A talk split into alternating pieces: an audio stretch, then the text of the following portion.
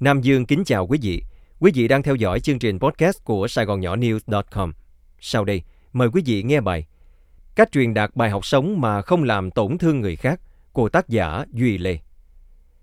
Trong hành trình cuộc đời, nhiều người gặp những tình huống khiến họ cảm thấy cần phải truyền đạt sự khôn ngoan cho những người xung quanh.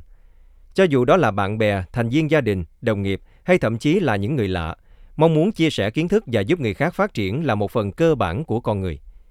Tuy nhiên, dạy cho ai đó một bài học không nhất thiết phải làm tổn thương họ về mặt tinh thần hoặc thể chất. Thay vào đó, hãy làm việc này thông qua lòng trắc ẩn, sự đồng cảm và sự hiểu biết. Để truyền đạt kiến thức cho người khác mà không làm tổn thương họ, hãy bắt đầu bằng cách nuôi dưỡng sự đồng cảm. Hãy đặt mình vào vị trí của họ và cố gắng hiểu quan điểm, cảm xúc và khó khăn của người đó. Sự đồng cảm cho phép bạn tiếp cận tình huống với lòng trắc ẩn và sự nhạy cảm, thúc đẩy một môi trường tiếp nhận nội dung bạn truyền đạt một cách an toàn.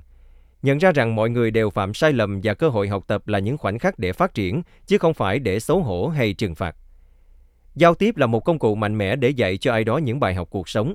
Hãy chú ý tới lời nói và giọng điệu của bạn để bảo đảm rằng chúng mang tính xây dựng và không gây tổn thương. Tránh sử dụng những ngôn ngữ hung hăng hoặc trịch thượng có khả năng gây ra tâm lý tự vệ hoặc cảm xúc đau đớn.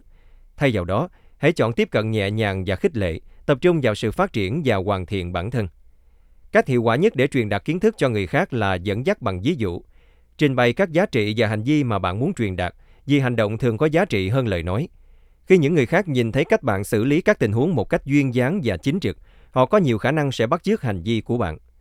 Tạo điều kiện thuận lợi cho quá trình tự phản ánh bằng cách đặt ra những câu hỏi chu đáo hơn là đưa ra câu trả lời trực tiếp.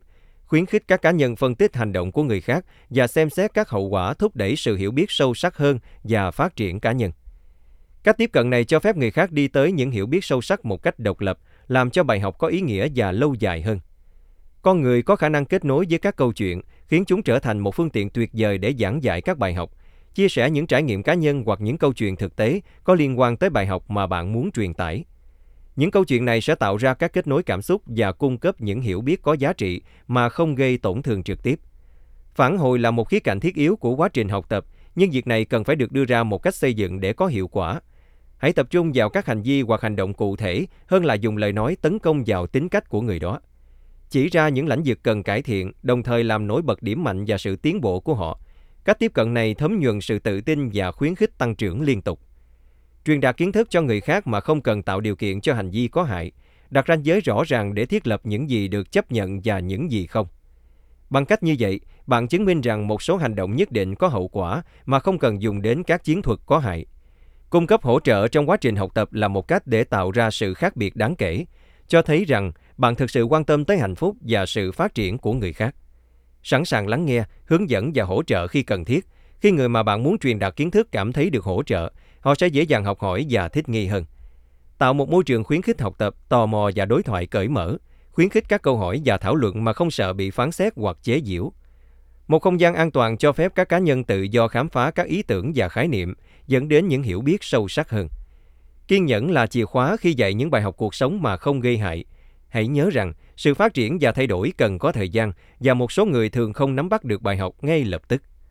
Tránh áp lực hoặc kỳ vọng không thực tế, thay vào đó cung cấp một không gian để mỗi người học theo mức độ của riêng họ. Truyền đạt kiến thức cho người khác mà không làm tổn thương họ là một biểu hiện mạnh mẽ của lòng trắc ẩn và sự đồng cảm.